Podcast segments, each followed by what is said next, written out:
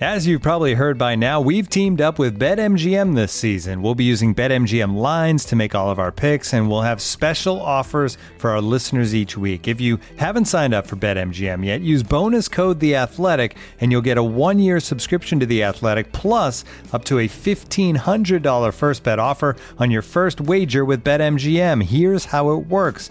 Download the BetMGM app and sign up using bonus code The Athletic. Make your first deposit of at least $10. Place your first bet on any game and claim your voucher for a one year subscription to The Athletic.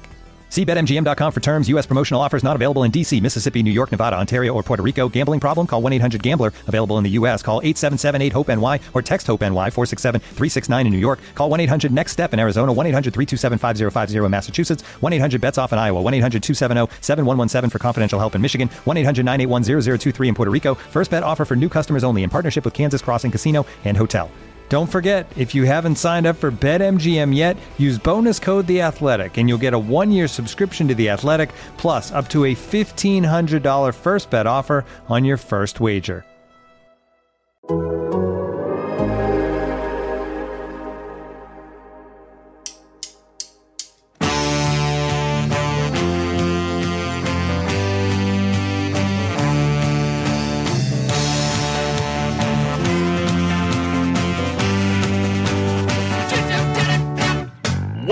The Total Soccer Show and our latest batch of listener questions. We're diving deep into the virtual mailbag today to find out which club teams will have the best World Cup outings. We explore a world without managers and we consider the soccer moments that live rent free in our heads. My name's Ryan Bailey. Joining me today, a man who regrets telling Todd Boehly about his plan to suggest a Premier League All Star game. Taylor Rockwell, what did you do? Uh, I knew I mean. I feel like I might have broken some things, and I feel bad about it uh, because now Gary Neville's mad, Jurgen Klopp is mad. I feel like I've uh, set Todd Boehly off in the wrong direction. Yeah, you got a lot of cleaning up to do, bud.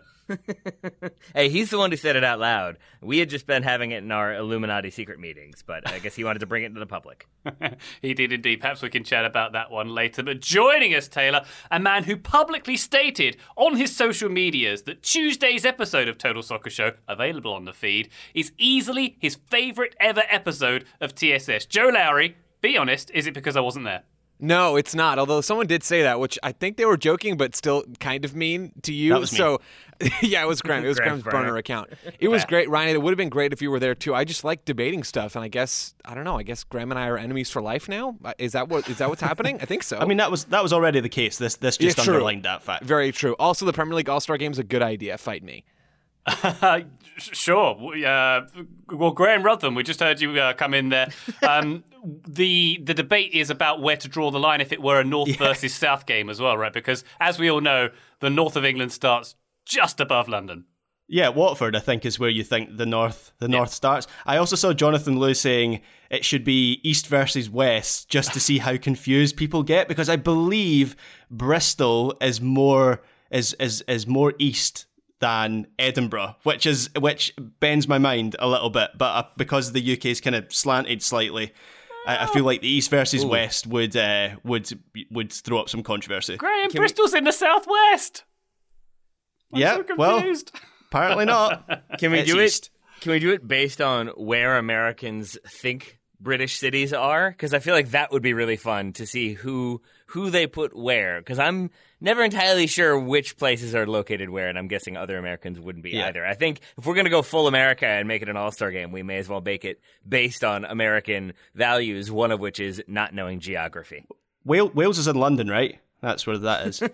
one of one of my favourite things about uh, Is that why Rob? Ma- is that why they bought it for Welcome to Wrexham? They're like, oh, we'll Yeah, be in got- London anyway. Wait, what? they now? got a bit confused, yeah. Rob McElhenney and, and Ryan Reynolds. One of my favourite things about uh, going to a gig, it tends to be Ameri- American acts, I have to say. Going to a gig and it's in Glasgow or Edinburgh, or somewhere up in Scotland, and they open up the gig. This is, I swear, this has happened at least Oh, no. twice to me, and they go, "Hello, London." No, not in London. It's uh, quite a distance from that place. This is Scotland.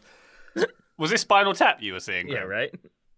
Uh, no, I, I actually can't remember. Maybe it was like the Killers or something. I, I can't even remember who it was, but I've definitely heard that in person and cringed. Wonderful stuff. Because everyone aspires to be London, Graham. That's the real reasoning there. And uh, the the UK is a wonderful place uh, to our American listeners. Um, t- if you'd love to come and visit, but just you know, go to London and then then you've you've seen it. You don't need to go any further north. That's my advice, right, Graham?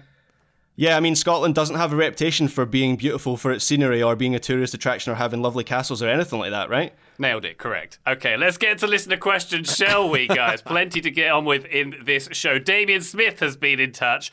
The official Panini sticker album of the 2022 World Cup has been released and the squads are settled. Hmm. According to Panini, the USA's number nine will be Pepi and Ferreira. The rest of the squad, according to Panini, is Turner, Steffen, Dest, Long, Richards, Robinson, Yedlin, Zimmerman, Aronson, here we go, Acosta, Adams, McKennie, Musah, Pulisic, Reyna, Weah, and one other to be named later. Do you disagree with any of their selections? asked Damien. I'll start off, um, Graham. I'm not familiar with Panini sticker albums, or haven't been in the last couple decades, I'll say. When it says one to be named later, is there like a sticker in the pack which is a question mark or something? Yeah, I, I that confused me as well because my uh, my memory of Panini sticker albums are that you add the sticker and like the player name is already within the album, and you add the kind of picture element of it. So surely they they've had to print all the player names. I was confused by that by that part as well. It's a while since I've had a Panini sticker sticker album. Actually, I think the 2000 I had one for the 2014 World Cup, but I didn't have one for the last World Cup. So it's been a it's been a, a, a hot minute. Yeah, I completed the 95 96 Premier League album. That's one of the greatest achievements of my life. I still haven't topped it, to be honest. Um, but the general question here, Graham, is about whether that list, which I read out rather too fast, was the correct list that Panini have nailed it. Have they?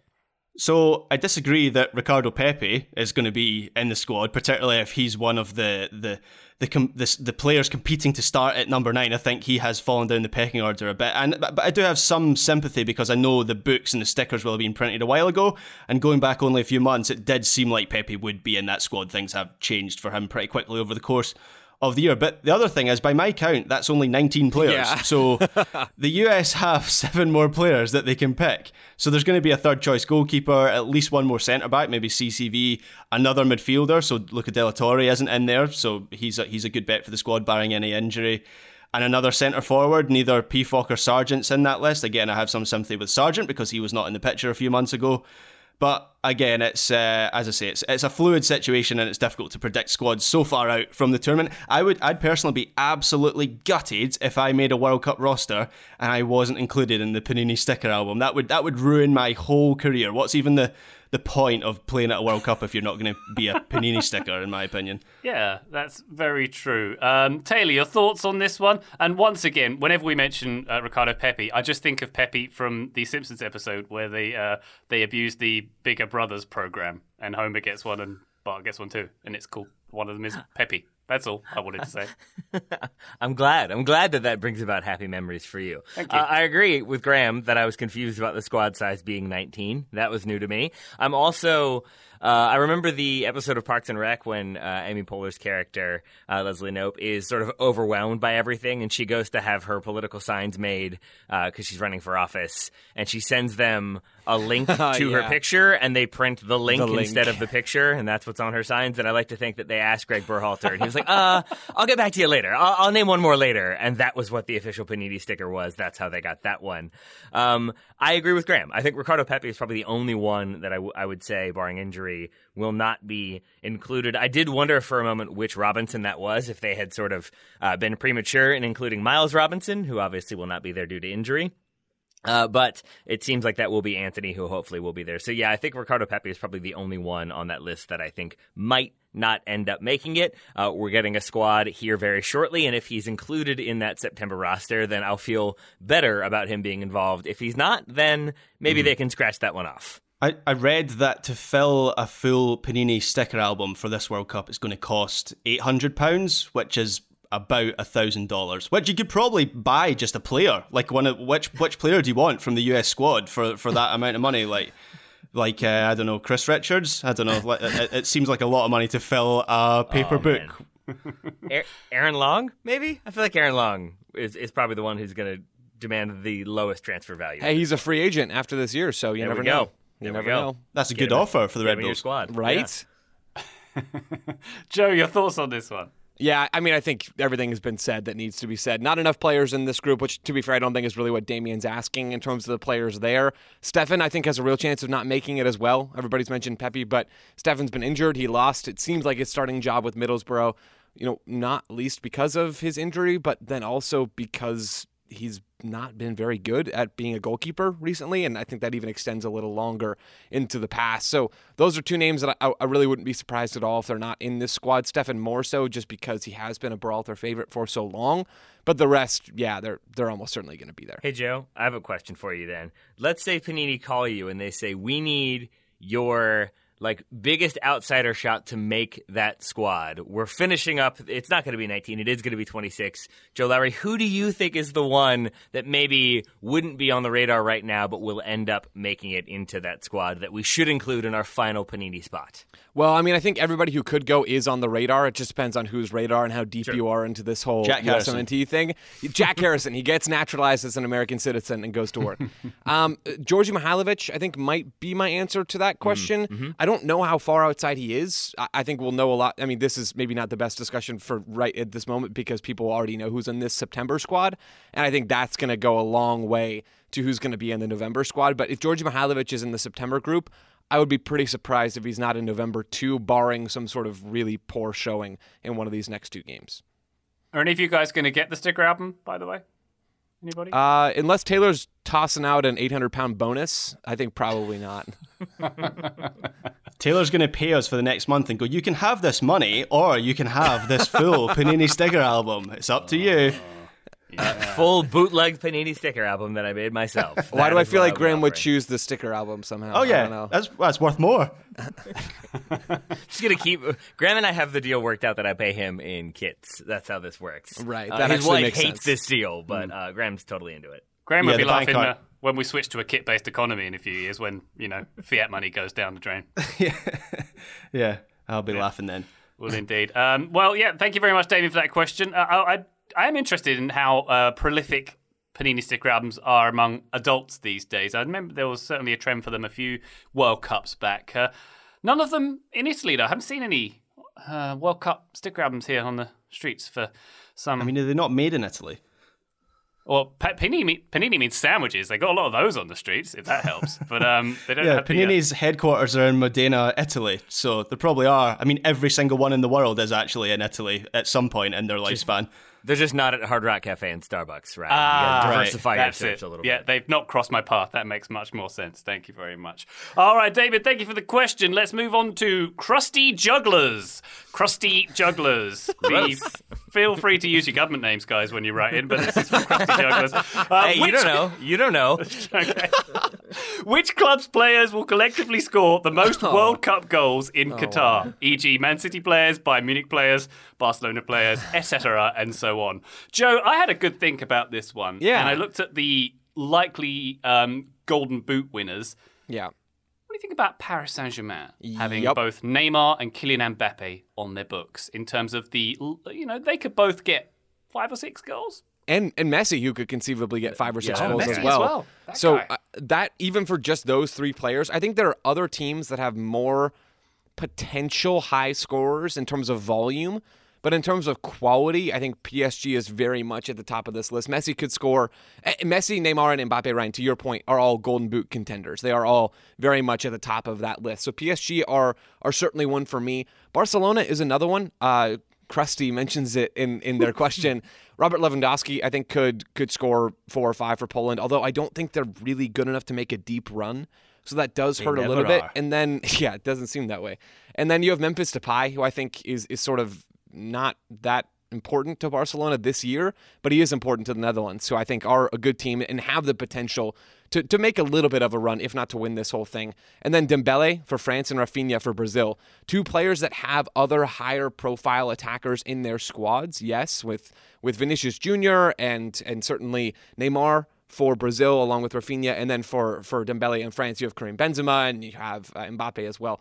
But still, I think those players could each score three goals. That could happen, and I wouldn't bat an eye at it because of how good they are. So Barcelona, and then and then maybe one more.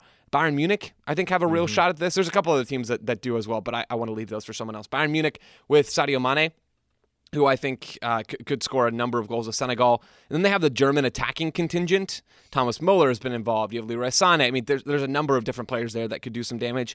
And then the wild card here is Alphonso Davies for me. He plays a little deeper for, for Bayern Munich than he does for Canada. But man, when you watch Alphonso Davies play, I mean, and this was the case in the Champions League yesterday, even though I don't think Bayern had their best performance he's he's just different. He has something incredibly special, and that I guess that something is literally being the the soccer player version of the Roadrunner.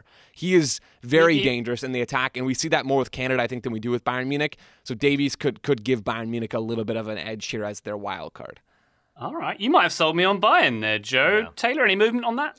Uh, yeah, a couple, a couple there. Uh, sticking with Bayern because Joe, Joe hit a few of them. But yeah, there's Sadio Mane, there's Leroy Sané, there's Gnabry, Musiala, Kimmich, Alphonso Davies, De Ligt can get in there and get uh, some set piece goals. I basically looked at any players that had scored, I think, two or more goals for their club in the last couple years, uh, or for their national team, excuse me. Kingsley Coman has done that, so too has Benjamin Pavard, Goretzka, Muller, Choupo-Moting for Cameroon, Mazraoui, Gravenberch. There's so many players that could score for Bayern that I think some of them may score multiple, some score might just score the one, but because there are so many quality players there with Bayern, I think they are contenders. Uh, for everything Joe said about PSG, plus Renato Sanches, Carlos Soler, Pablo Sarabia, Marquinhos, and Hakimi have all scored plenty of goals for their national teams. Achraf Hakimi especially could get a couple in the World Cup. Real Madrid would be the third team, I think, that probably belong on this list uh, because their whole squad is pretty capable of scoring goals. But uh, like Eden Hazard, even if he's not that important for Real Madrid right now, he still will be, we would assume, for Belgium. Luka Modric, Tchouameni has started uh, making appearances and getting a goal or two. Benzema, as long as he's fit, but we would assume he will be, certainly can be important in goal scoring. Uh, Rudiger, Asensio, Vinny Jr., Rodrygo, Fede Valverde, and Camavinga, all capable of goal score, uh, scoring goals as well. So I think those three were sort of my leading contenders. I did basically go through every single team that's qualified for the World Cup and looked at like the common clubs and then started adding them up. Obviously, fewer Italian clubs, I think, because Italy won't be there. Juve double hit there because Italy not there, Colombia not there, so all the Italians are out. Cuadrado is out. Juve still have a pretty strong squad, uh, but I think the the three that have already been mentioned are probably the strongest and most likely uh, to maybe top the Golden Boots. Interesting. Uh, Graham, Tottenham are going to have the Golden Boot winner, so are they in for the shout here as well? So you've stolen my thunder there because my list was PSG, Real Madrid, Bayern, and then my dark horse was Tottenham because they've got two players who, if things go well for them, could be in contention for the Golden Boot. Obviously, one of them being Harry Kane, the other one being Son Heung-min for, for South Korea, who's going to be an important source of, goals for them at this tournament. Then you've got Richarlison for Brazil. I know there's competition for places in the attacking positions with Brazil, but I think he's a good bet to get into that squad so he can chip in with one or two. He's a physical threat from set pieces. And then I believe uh, Højbjerg takes penalties for Denmark as well. He scored a penalty at the, the last Euros for Denmark. And then a player who just always seems to turn it on at major tournaments is Yep. Ivan Perisic. Yeah. So Oh, yeah. he Tottenham are my my sleeper in in in this instance. I think they've got a few players, maybe not as many as like Bayern or Real Madrid, but they've got some players there who can count on scoring some goals at this tournament. But yeah, Graham, Ben- England are going to drop out so early. Harry Kane's only going to score like one or two. That's going to hurt them a lot, right? Uh, we can hope that that is the case, and I will. I I'm hope, hopefully wrong on that. Yes, that's what's going to happen, Joe. You're absolutely right. Of course. That's what I thought. Yeah. And on, on that note, Joe, sincerely, after watching Michael Sheen's um, Wales speech, which you might have seen uh, on social media, the uh, rousing speech he gives in support of the Welsh national team, I think they're going to top the group. Yeah, it's, the answer to this the answer to this question is actually just LAFC because Gareth Bale's going to score a dozen goals in the group stage and then a dozen more in the knockout rounds after that. I think. There you go. You've nailed it. Thank you very much, Joseph. Thank you, Crusty Jugglers, for that question. We'll be back after this break with more. This episode is brought to you by Michelob Ultra, the official beer sponsor of the NBA. Want to get closer to the game than ever before? Michelob Ultra Courtside is giving fans the chance to win exclusive NBA prizes and experiences like official gear, courtside seats to an NBA game, and more. Head over to michelobultra.com slash courtside to learn more. Looking for an assist with your credit card but can't get a hold of anyone? Luckily, with 24 7 US based live customer service from Discover, everyone has the option to talk to a real person anytime, day or night. Yep, you heard it right. You can talk to a real human in customer service anytime. Sounds like a real game changer, if you ask me. Make the right call and get the service you deserve with Discover. Limitations apply. See terms at discover.com slash credit card. Total Soccer Show, welcome back to Listen to Questions. Caden Butler has got in touch. If you could pick any dual national from the past or present or the future hmm, that didn't choose your own respective country, who would it be and why? Uh, Taylor, I'll let you kick things off. This is a weird one. I'm really excited to hear Joe's answer because I think a couple months ago there was a very obvious answer in my mind. It was Jonathan David, and that's still what I will say. But I am slightly more optimistic about the number nine uh, spot for the U.S. and the number of players who could theoretically be involved in there because at least uh, several of them are scoring goals now. So I feel less desperate to get somebody in who can actually score goals. I think my answer, answer is still Jonathan David, uh, but my honorable mentions would be there was a moment in time when we could have had uh, Neven Subotic and Brede Hangeland starting for the U.S. in the 2010 World Cup. They would have had to get Brede Hangeland well before he committed to Norway, but he was in fact born in the United States. Uh, Neven Subotic and his family, I believe, uh, fled uh, the war in Yugoslavia uh, and came here, and so you could have had both of them eventually playing for the U.S. Uh, Subotic was left out of the U.S. U20s and chose to play for Serbia instead. Uh, Brede Hangeland always played for Norway, but could have played for the U.S. So those two could have made the difference at the 2010 World Cup. But since we cannot go back in time, I would just say Jonathan David is my answer. All right, Joe, is your answer any different to that? It's not, but I, I want to toss out Trent Alexander Arnold as well, who I mm-hmm. believe it came out a while back had some sort of American American connection in his family that might have allowed him to play for the U.S. men's national team if he hadn't already been embedded in with England. So Trent Alexander Arnold would probably be my answer, but but Jonathan David is a little bit more of a, a realistic answer because I think he had a much clearer path to the national team. So either one of those, I think, would certainly help the U.S. a lot. I think Trent Alexander-Arnold we would have seen play in midfield a decent amount for the U.S. in the past. But Jonathan David is is a great shout, Taylor. I went into this question thinking it was going to be a Mexican American dual national Yeah. that I was going to think about first, and it. It wasn't. I guess if you'd asked me four years ago who I would have picked, it would have been Jonathan Gonzalez mm-hmm. because he was going to be this big prospect. He was playing for Monterrey and Liga MX in a time where the U.S. desperately needed talent and just didn't have much of any excitement surrounding the program because they missed the World Cup.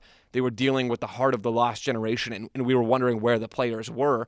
Jonathan Gonzalez is playing at a very good level and playing pretty well. Things have not gone well for him since then. So it's not Jonathan Gonzalez. It's it's probably not David Ochoa, given some of just the this constant chaos that seems to follow him wherever he goes. Although I will say, I still think he's a very good goalkeeper prospect, and I think he could still become a very good player. And the U.S. might rue not getting him involved in their program, even though they, they very clearly tried to do that. And then Julian Araujo is another one I thought of. I think he's he's a highly talented player. Barcelona apparently really were interested in him during the transfer window, which shocked me. But I mean, he does have some connections to Barcelona through the Barca Residency Academy, where he was in Arizona for a while. It, it, it wasn't totally out of left field, but it was it was pretty far towards the left side of the, the outfield there. But either way, I think Taylor, you're absolutely right. A proven goal scorer, someone that I think would have made this U.S. team much more dangerous over the last few years and would continue to do so down the road. David is a pretty strong contender, and then and then maybe Trent Alexander Arnold if the council rules that I'm allowed to claim him. All right, Graham. Um, there's a, probably a lot of dual nationals in the Scottish team, or uh, Scots who chose other sides because of the nature of the British Isles. What are your thoughts hmm. here? Yeah, so it was on the cards for about a, one week. That was all it, all it was, all the way back in 2002. But Wayne Rooney, he's got a Scottish link through his grandparents. And before he'd even made his Ever- Everton debut, Berti Vogts, who was the Scotland manager at the time, went down to Liverpool to speak to him and ask him if he wanted to represent Scotland. I don't think those discussions lasted very long, and he said no. And Rooney obviously went on to become England's all-time top scorer. Who was his, who was his relative, Rooney- Graham? Uh, a grandparent. Right. I don't know their name. I wasn't on uh, Was it first name terms with them. Was it Shrek? Oh, very good, very Shrek good. is yes, Canadian. right, okay, Shrek that is was a Canadian. gimme. True, true, true. Carry on. Um, so yeah, obviously that would have completely transformed Scotland's fortunes at what was a really difficult time in the history of our national team. For starters, we would have qualified for Euro 2008. We were in a group with France and Italy and missed out by one point, and Rooney would have got us that point. So having a goal scorer like that, who you could just ask to do pretty much everything, would have been transformational. And then some other players who could have played for Scotland going back through the years. So Paul Scholes, John Barnes, um, Stuart Holden, Tim Cahill, Andy Carroll, Matt Le Tissier.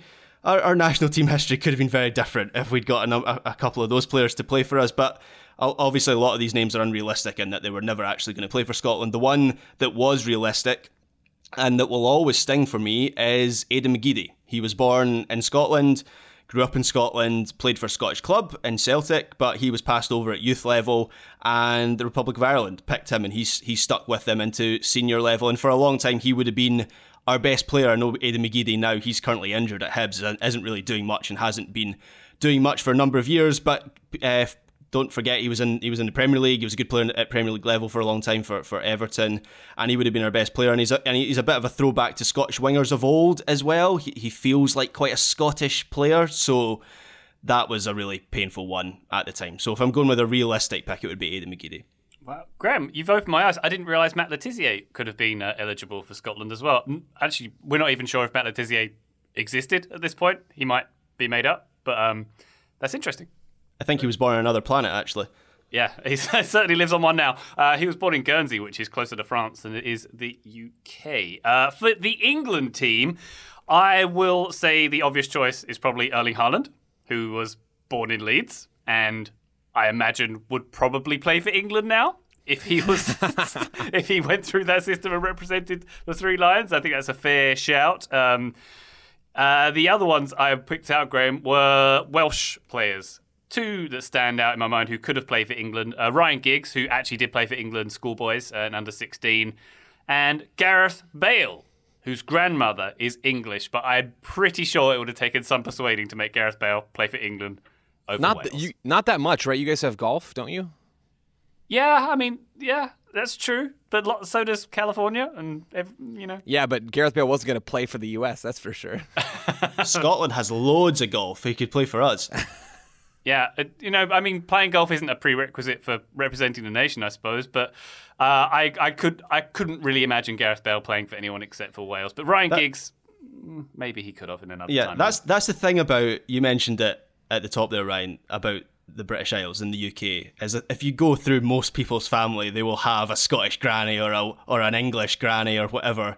I mean, I could have technically I could have played for England. My my uh, if I you know if I was good at soccer, I could have played for England. Um, but my my my gran was born in England, so yeah, just the nature of of our country kind of makes it that way. I'm glad you qualified. I could have played for England with if I was good enough there, Graham. Thank you for that. Uh, I'm, always a big fan of. Um, there's a statue in Ashton under Lyne, which Wikipedia tells me is a market town uh, in Greater Manchester. Uh, but they have a statue of the three uh, men from that area who have won the World Cup. It's Geoff Hurst, it's Jimmy Armfield, and it's Simone Perrotta, who was born in uh, in England but then played for Italy. Uh, and so he he's the other one that I always think of when it comes to dual nationals who could have played uh, for England but did not, but does have a statue there all the same.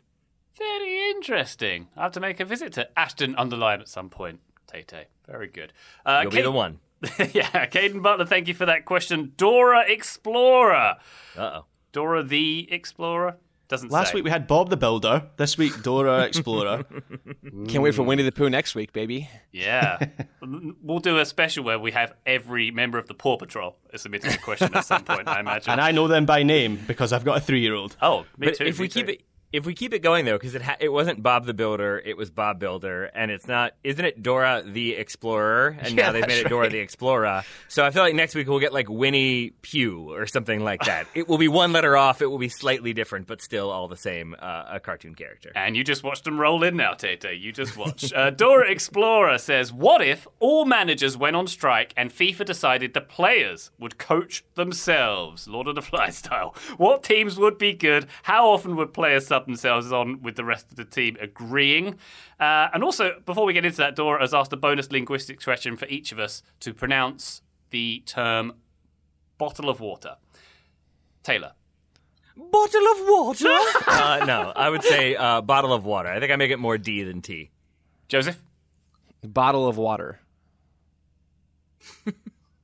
Not the Okay. I did it. The size I of did the water bottle? It's, Yeah, in Arizona, it's a silent bottle. No, wait, nobody heard me say bottle. I'm so you just have to say. You have to say. No, we did not. I think I just heard water. But in Arizona, you have Oh. to say it in a quiet whisper because there's no water around. Right it's just, because someone's gonna take it from you. bottle of water. Graham? bottle of water. No teasing there either, is there? Yeah. Um, I, I mean, would, I, I mean, I could say it in the quite Queen's English and go a, a bottle of water, but that isn't. I, I, being truthful, that's not how I would say it. I'd say, "Can I please have a bottle of water?" yeah. And for me, honestly, it depends on where I am. If I'm in the UK, it's probably bottle of water, mate. Um, but in the US, I, I, don't, I don't actually speak like that. But I, I could specifically remember Right, one Vinnie of the, Jones. the first weeks that I arrived in the States when we moved there, going to um, a Charlotte Hornets game and asking for water. And she, the, the person, uh, the cashier, just couldn't understand. I'd sort of sighed and went, Water, please, a water. And she's like, Oh, water. Bottle of Is water. that coffee, beer, coffee, beer? Bay A. Uh, all right, let's get to Dora's main question. What would happen if um, all managers went on strike and the teams coached themselves? Joe, I think the the key here is you want a really well drilled team that can mm-hmm. basically run on autopilot, that Yep. everyone knows their roles. So is that a Man City maybe? Maybe up until recently it was a Brighton, someone like that. Yeah, I have City at the very top of my list. And maybe this is me being influenced by the fact that Pep just said, I think yesterday, that managers are overrated in a press conference, which I think there is some truth to. As much as I love tactics, I do think. You know, players have obviously this is a, a very obvious thing to say the biggest impact on the game because they're the ones actually playing it. So I, I think Manchester City would do a really good job even without Pep Guardiola or anyone in charge of their team. And then Bayern Munich as well, I think would do that too, although maybe a little less so right at this moment because they are undergoing something o- o- of an evolution. But either way, City and Bayern, they're, they're both examples of teams, Ryan, and this goes to your point. You and I are very much on the same page here. Two teams that have this group of core players that have been around forever. So think about with Bayern Munich, Thomas Muller as a really good example of that. But even Joshua Kimmich, I think, falls into that category. Manuel Neuer certainly falls into that category. There's others as well. And then Manchester City, there have been players that have been doing this for so long under Pep Guardiola at this point. Kevin De Bruyne is the first one that comes to mind for me. But there's others in that squad too. Bernardo Silva fits that fits that bill. So they both have these these core group of players. That's one part of this. And then they're also just really, really good. They have a defined way of playing. They have more talent than pretty much everybody else that's the recipe for success. I think, regardless of, of what your manager looks like, it just so happens to, that those teams tend to hire good managers because good managers want to coach those teams and, and they've planted themselves at the top of that ladder. So I think those teams would do well. I'm curious to see what you all think about this. I think certain teams that have talent but maybe are dealing with some dysfunction either on the field or off the field could struggle. So yesterday, I thought of Liverpool in this, and, and that was before they go and beat Ajax, and I think play really, really well in that game, although still not perfect. I wonder if for slumping teams, how they would respond without a manager, what that looks like, and how they try to galvanize the group without that that leading figure. So that's one question. And PSG are the other one. I, we mentioned them earlier for World Cup goal scorers, but I, I really wonder how PSG function without some sort of leadership outside of the locker room. I, I don't know how that would go, but I, I can imagine Messi, Neymar, Mbappe, and the other just massive profiles in that group sort of all folding in on each other like a dying star in, in that situation. So I don't know. I think there's there's more to be said on this question. I think I've been talking for a while, but those are some teams I think would do very, very well. And maybe some teams, especially in PSG, that might find a little bit of a dip. Hmm. I'm not sure. I think PSG would fall to pieces straight away with no one telling them what to do. When I mean, Mbappe pretty much is the manager already. Yeah. Graham, what are your thoughts on this one? Uh, yeah, City was where I went uh, instinctively. I kind of looked at their team and thought which players w- might actually make good managers. So Kevin De Bruyne seems like he would he'd be pretty good as a player manager. Bernardo Silva as well. Jack Grealish, on the other hand, mm, maybe he needs a manager. maybe he needs some guidance. Um, and also at this point, Real Madrid basically do manage themselves, and it seems to be going okay for them. I'm not even sure Ancelotti turns up to their matches anymore. He just finds his nearest. Uh, bar or tavern and orders a nice drink in the rocks and sparks up a cigar and uh, then someone comes and tells them the, the score at full time. So it seems to be going pretty well for, for, for Real Madrid. But yeah, I, I think City, I think Ronaldo would want to manage himself. Um, but that, well, he obviously he did manage Portugal in the Euro 2016 final. Um, So maybe a team with Ronaldo as well. Yeah, good managerial experience already on Ronaldo's shoulders, of course. Tate, what do you think? Yeah. Uh, this might be revealing as to why I am not a professional footballer, amongst many other reasons. Is that uh, I, I, feel like I would embrace the mentality of if the teacher isn't there, like we can do what we want, we can take the day off. And so I, I do wonder then if teams like Man City, who have spent a lot of their recent history getting very intensely coached by Pep Guardiola if they would slacken off a little bit. So I went the other way with this one. I feel somebody like Real Madrid, where Carlo Ancelotti uh, fairly publicly is just sort of like, ah, you know, do what you guys need to do. We'll make some yeah. adjustments if we need to. I feel like you've got a good mix of veterans, but like hungry youngsters who want to make a name for themselves. I think they could be kind of put on autopilot. I think Ajax similarly, but for different reasons because uh, they have a kind of steeped tradition of we're playing this certain way we're playing this certain style. If you're coming through the academy, you know what to expect. Uh, so I think Ajax would be just fine. The players kind of know the gist there. And then I think going the opposite direction, Atletico Madrid, basically you just take a cardboard cutout of Simeone or the Grim Reaper, if you can't get the image rights to Simeone. You put it on the sideline, you just play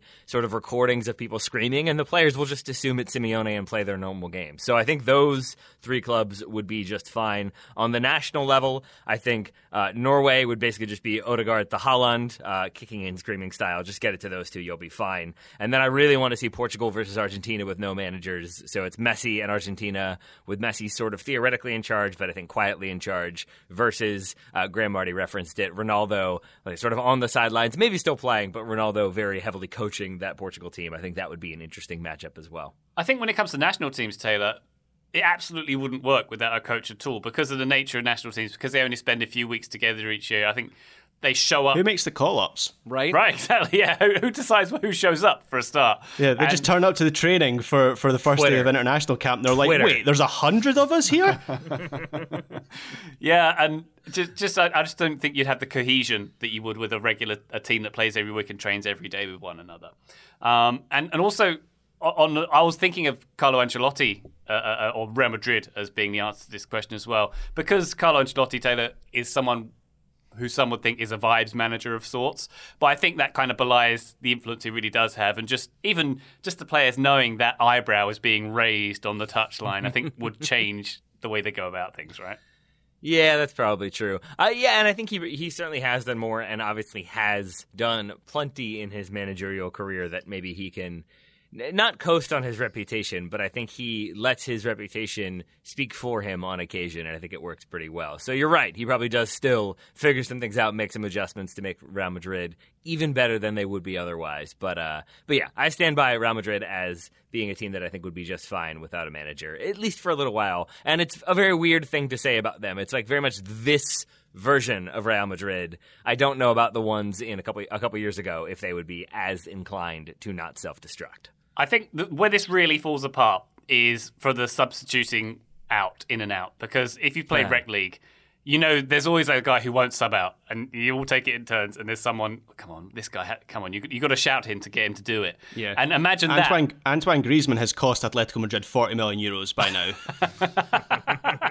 exactly, exactly. But just imagine that amplified by professionals with large egos as well. Uh, I think that would yep. be a disaster. Yeah, hundred yeah. percent. There's no way that's gonna go well. Again, I keep coming back to PSG. We're just gonna see Messi, Neymar, and Mbappe hanging out on the field every single minute of every single game, which I think could make their defensive, excuse me, their defensive issues even worse. And again, we're talking implosions here, people. We are indeed. A good thought exercise from Door Explorer, though, there. Bottle of water, bottle of water, Door Explorer. Thank you very much. Let's take a quick break. More coming very shortly. Looking for an assist with your credit card, but can't get a hold of anyone? Luckily, with 24 7 US based live customer service from Discover, everyone has the option to talk to a real person anytime, day or night. Yep, you heard that right. You can talk to a real human in customer service at any time. Sounds like a real game changer if you ask us. Make the right call and get the service you deserve with Discover. Limitations apply. See terms at discover.com/slash credit card. This episode is supported by FX's Welcome to Wrexham. Celebrity owners Rob McElhenney and Ryan Reynolds' small town Welsh football club has finally been promoted into League Two after 15 seasons in the National League. Dedicated staff and supporters celebrate the team's return to glory while bracing for the newfound challenges that come with being in a higher league. Will Wrexham AFC stand up to the challenge and rise again into League One? FX's Welcome to Wrexham, all new Thursdays on FX, stream on Hulu. Total Soccer Show, welcome back to our listener questions. Brian Hansen has got in touch and asked Is there a reason why referees don't seem to work outside their home nations? EPL refs are largely British, Bundesliga refs are mostly German. Is there something that restricts their movement to different federations? Um, Graham, uh, a few weeks or months ago, we did a Soccer 101 episode about referees and the qualifications. And I think the answer lies in the qualification process to become a referee and the qualifications are different from federation to federation. So if I have uh, aspired to become a referee and I'm English, for example, and I spend seven years becoming a professional referee in England, it might not translate over to becoming a German referee, for example. Yeah, that's what I found as well. We, we should probably mention that it does happen from from time to time. So there was a few years ago when Premier League, Premier League referees were being targeted. Mark Clattenburg went to Saudi Arabia when he was considered to be one of the best referees in the Premier League, and I think he went to be head of referees. So he didn't he didn't necessarily go to be a referee, but nonetheless he he left his refereeing post in England and, and went to another country. Around that same time, Michael Oliver was reported to be considering going to MLS just this summer, one of Scotland's best referees, Bobby Madden, he decided that he was going to go and referee in uh, in in England, and he's joined the lower leagues in England. And I think his his plan is to work his way up the up the leagues. But yes, Ryan, as far as I could see, there isn't anything that technically stops referees from going going abroad and refereeing in another country. However, it's a bit of a an admin nightmare to referee in another country. Your your your FA needs to arrange to transfer your registration as a referee to another FA, and that other FA obviously needs to agree to that as well. And some countries have different levels of refereeing, and so your FA needs to decide on where to place you, or your new FA needs to decide on where to, where to place you in terms of your qualifications in the game. And then on top of all this, you have like normal people stuff, like uh, obtaining obtaining a visa, which if you're a Brit moving to Europe is now much more difficult thanks to Brexit, and it's obviously more difficult the other way round as well. And it's just a lot of effort, very difficult to get if you're going to America, very difficult to get a green card. So it's just it's just a lot of effort for all concerned, and these things act as barriers. They do indeed. Taylor Rockwell, do these findings concur with yours? They do indeed. Uh, I think Graham has hit everything uh, pretty effectively there. I think language barriers uh, play a part. I think the federation and their certifications and just kind of sticking in the system uh, in which you begin tends to make a lot of sense. Uh, and I think in, in, in as much as we don't get players uh, necessarily always like going around the world uh, to play in different leagues, I think referees are happy to stay in their home leagues where they can kind of move up the ranks and get bigger and bigger games that way. Yeah, I think I, Joe. I kind of equate it to being if you were qualified as a lawyer. If I qualified as a lawyer in the UK, I couldn't go and be one in the US straight away because I wouldn't have. It wouldn't quite translate. I couldn't tell them to, you know, stand up and say objection to things all the time and things like that. wouldn't work. You, you have a firm grasp of what it is to be a lawyer. I think you Objection. have passed the bar bar right Obje- there. uh, I'll, I'll allow it, Graham. Go on. yeah, the only thing, Ryan, I think we need a lawyer Champions League because that is the the time international competitions, which I would rope Champions League for all sorts of different confederations and and obviously World Cup and international tournaments fit into this group as well. That is, to my mind, when you'll see most referees from different countries actually refereeing in a separate country. So if the Gold Cup is in the U.S., as an example, you'll see referees from outside the U.S come and, and come and referee that tournament inside the US, but it's not as if they are refereeing as a part of US soccer or US soccer sanctioned leagues. They are through the international association at that point. So that would be CONCACAF. You'll get a similar idea in the Champions League over in Europe, where you have referees from lots of different places refereeing in different countries. But again, that's through the larger association rather than the individual nations. Indeed. All right. Thank you very much, Brian, for that question. Let's move on to Richard Rolson, who asks the group Have you all watched Welcome to Wrexham? If so, what's your review of the show? And any chance you could get an interview with the producers of the show? Um, I have many thoughts on Welcome to Wrexham. I've seen it and enjoyed it. Uh, Graham, have you seen Welcome to Wrexham? I have. I'm up to date with it. They're they're releasing two episodes a week, right? So there's I think Yeah. there's more to come. So how many have there been? Like six. So there's- I'm pretty sure I'm up to date. Yeah. There's actually two. Uh, uh, we're recording on Wednesday, and two more have come out, so there's eight uh, Okay. out there right now. So I haven't watched those two. I've watched six of them, and I'm and, and I'm, I'm I'm enjoying it so far. What I like about it is the the focus on like the community. I think is similar mm-hmm. to the Sunderland documentary in that respect. So you get a sense of like people around the club and the priorities of these fans being different to that of fans at Premier League level. And I've watched some of the the Amazon All or Nothing documentaries. I enjoyed the Arsenal one, I enjoyed the Spurs one, but they were mainly about Arteta and Mourinho. That was what kept me watching.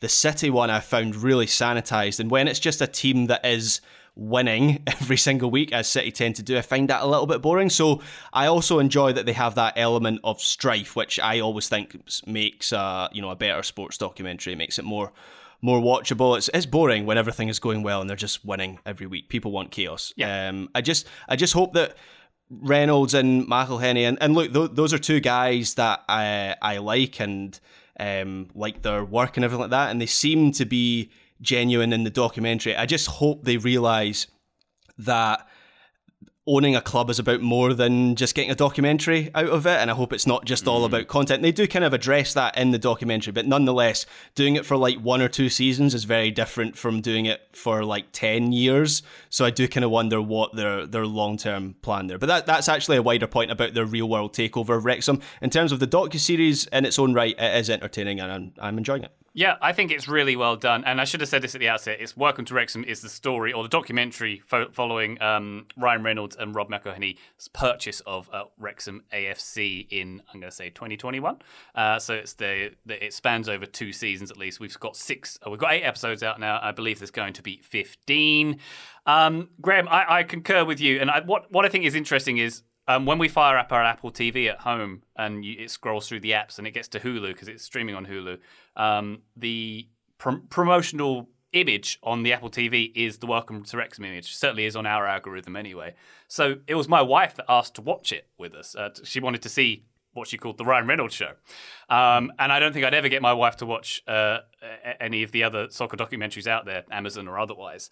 So that was quite interesting that it's got quite a broad appeal. And I think what is great about it, Graham, is something you'd mentioned there. It's not really about the action on the field. It kind of mirrors Ted Lasso in that way. It's about the community. It's about the stories around it. I think they've done a really good job of, of telling the stories of the city, and they've kind of pulled out some characters from the city. You've got a single parent dad in there. You've got a uh, a local singer who's who's in remission from cancer. There's there's all the players who aren't the ones on big contracts who all live in a tiny terrible house together. Yeah. uh, which is interesting, and it's not too much of Reynolds or McElhenney on screen in any given episode. And don't get me wrong, they're great value, and Ryan Reynolds is hilarious in virtually everything he says and does. Um, but Graham, I think I I concur with you. In I'm not convinced. I haven't been shown they're doing it for the right reasons yet. I'm seeing a lot of selling of gin and things like that Yeah. and raising of profiles. But on the on the flip side, you talk to people in Wrexham and they're pretty happy with the investment that's been made. Yeah. Great improvements to the stadium, lots and lots and lots and lots of commercial deals, gin or otherwise. Much greater visibility for the club as well.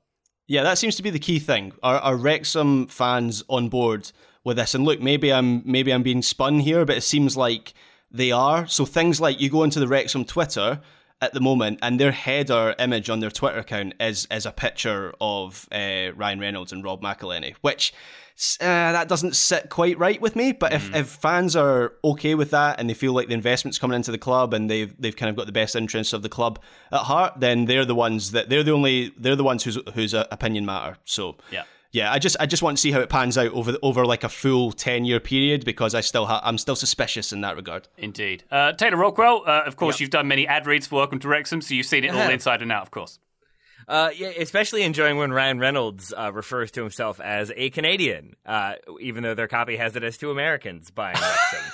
uh, that that was an interesting I one. did wonder that when you were reading that out. Yeah, yeah. So did uh, many listeners who wrote in. Uh, but that aside, I'm a big fan, and I was really nervous about it because I thought it was going to be a like, look how much fun soccer is, except they call it football, and sort of very playing off of Ted Lasso, like here's what soccer is to, to, to most Americans, and I think they do a good job of sort of wading into that, but also keeping it uh, enjoyable for people who've watched soccer their whole lives. And I think that's where buying a club like Wrexham is so smart. And I mean the history of it and the history of the city, but also where their level is. I get the sense with this documentary that as they said in I think the first episode, they made clear we're filming a documentary when they like pitched taking over the club or had to get approval from the supporters trust.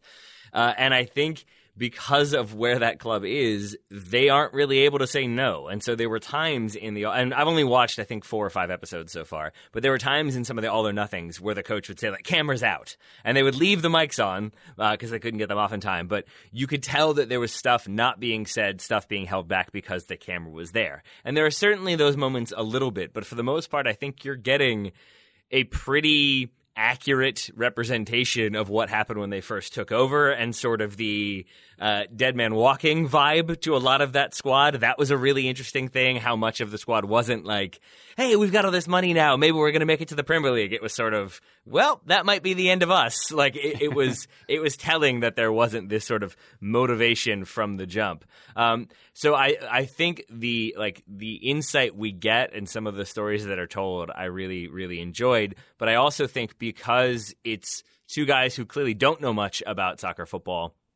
Uh, coming to the game, buying a club, and then still being involved. You still see them involved in some of the transfers, which is maybe a red flag. But I think my favorite scene, and this isn't a spoiler, I don't think, is them, uh, Rob McElhenney and Ryan Reynolds on the phone talking about a draw.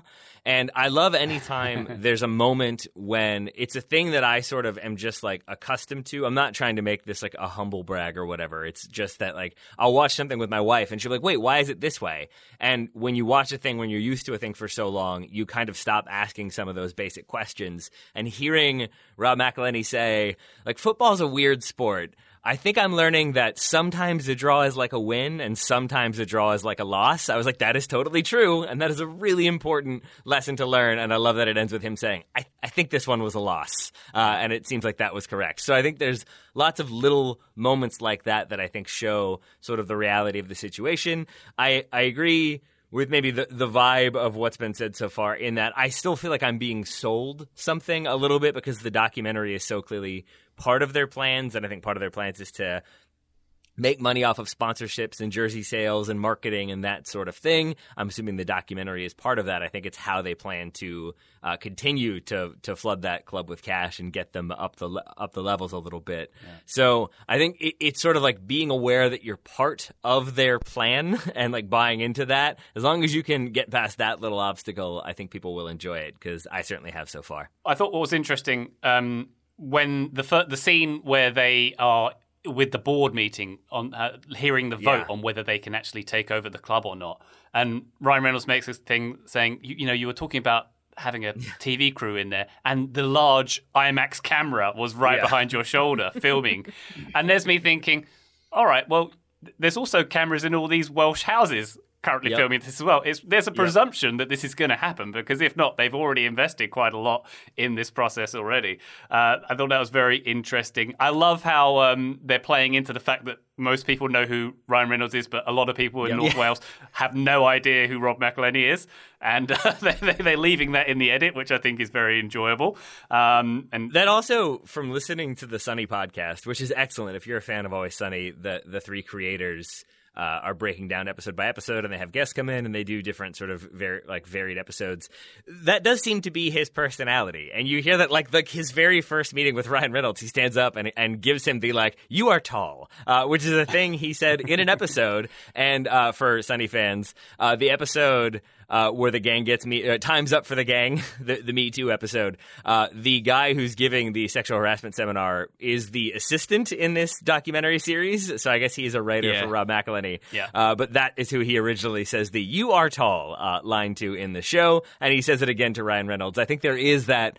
Uh, competitiveness to Rob McElhenney yeah. that I think makes that relationship all the more fun. But- but did anyone else find that whole dynamic just another thing that adds into this sense that we're being sold content? I was surprised that they didn't really have a relationship before they bought the football club. Like I think Rob McElhenney says like they were Twitter friends or whatever, but they'd mm. never actually met in person. And so to in my mind I'm like did they cast Rob McElhenney and Ryan Reynolds in this documentary to get them together and have that chemistry, but didn't really know it wasn't it wasn't organic, and now they're Yeah. just in this purely Well, because of content. Isn't that just how business works, though? If you're talking about taking over something, I know Wrexham isn't a big club, and I know this isn't going to be the largest scale operation of all time.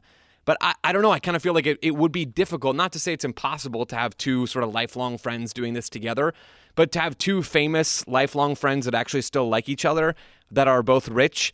That, that doesn't happen all the time. I guess I don't. I haven't seen the show yet, to be fair. So I've been sitting back and letting you guys have this discussion.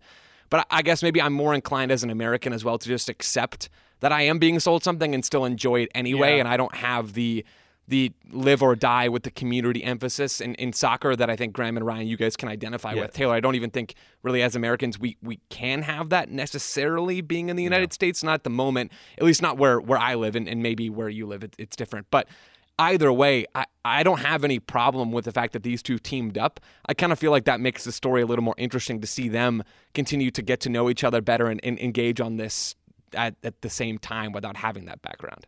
Yeah, the thing is though, Joe, like I, I understand what you're saying there, and I am very aware that I'm being sold something, and I am enjoying the documentary as a standalone piece of of content. But like when it's related, and I'm sure you'll you'll appreciate this, you're not going to disagree with this, but when it's connected and associated with something in the real world, like a football club that's been there for you know 100 years, I think it would be different if they'd started a football club, because obviously then if if uh, you know it all goes wrong then they can just go, well, you know, nothing was here before. But Wrexham is is an historic club and part of that community and everything. That's that's just I have real world concerns attached Yeah. to the documentary. I think I think it's clear there's a third party that has arranged this that's not involved, Graham, because as you mentioned, two people who didn't know each other have been brought together to uh, uh, uh, own this club, and someone has done the gra- the legwork to find the club and to bring them together. Is that true? Because I, I I don't know that. Uh, like that may well be true. Surely. I, I my impression was that Rob McElhenney, again from the Always Sunny podcast and from what his co-stars have said,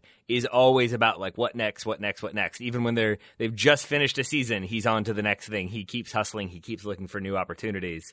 And I get the impression that he was talking, as they say in the documentary, he was talking to I forget the guy's name, just about it. Got into the sport. Humphrey Kerr, the- Taylor. Humphrey Thank Kerr. you, Humphrey. Uh, got into the idea of what happens if you could take a team up the, the, the ranks, and I think genuinely was probably like, I need somebody with more money than me. I will be more of the day to day guy, the guy who's on the phone, uh, and I need somebody who has a bit more money, a bit more star presence. It was, it, I did tilt my head a little bit when they said Hollywood A-listers Ryan Reynolds and Rob McElhenney, and I was like, no disrespect to Rob, but I'm not sure he is an A-lister fully. Uh, and I do get the impression in the documentary that Ryan Reynolds is sort of like, oh yeah, that thing I bought. How are they doing? Yeah. Like he he he seems less emotionally. I mean, he's still emotionally invested, but he seems less of a day to day.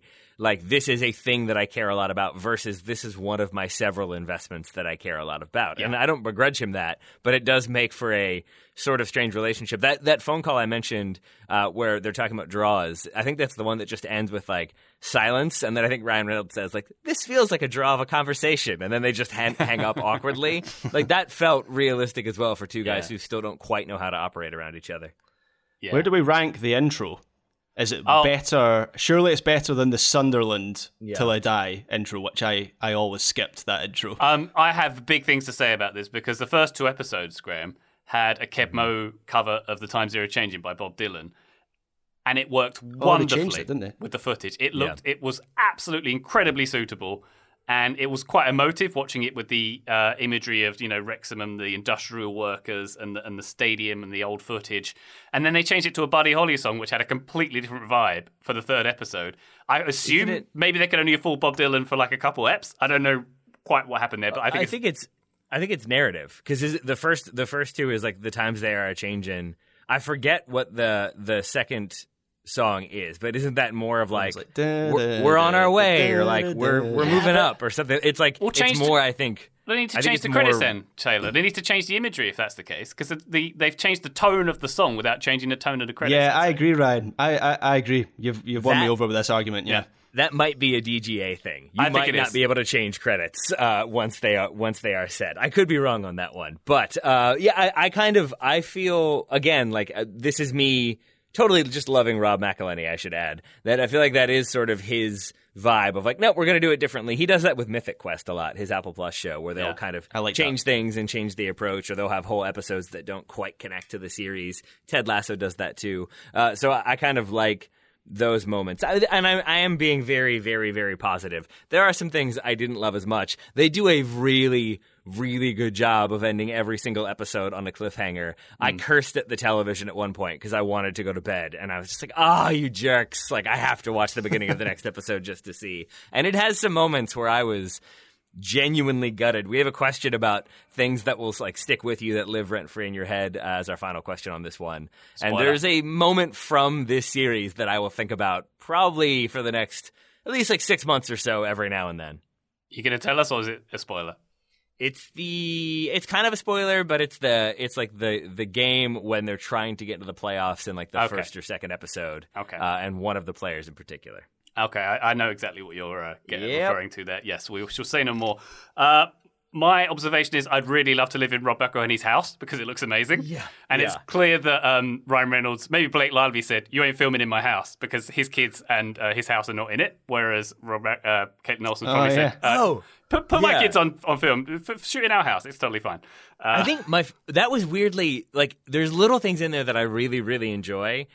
And and I think maybe this is a product of of like having a kid, but that that uh the game when they're trying to make into the playoffs when they first take over the club, yeah.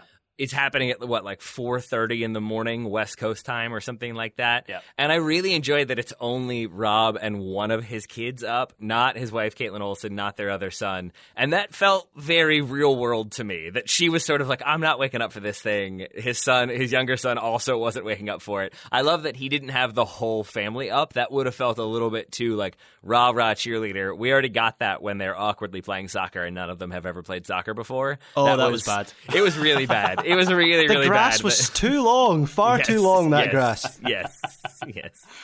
Wasn't regulation, you're quite right. Uh, thank you very much for the question, Richard. Uh, suffice to say, we have watched Wrexham and we generally Oh. did. In, welcome to Wrexham and we generally did enjoy it. Joe, I'd recommend you uh, pick it up um, if, Yeah. if you have the time and inclination. Can I just jump in here very quickly and say another recommendation is the Luis Figo documentary on Netflix? I thought that was brilliant. People should watch that. Um, and I will, and I will close it out. I haven't seen that documentary, but I will check it out, Graham. I will close it out by saying we did ask for an interview. We were told no because they wanted to downplay the Hollywood angle, which is news to me from watching the series so far.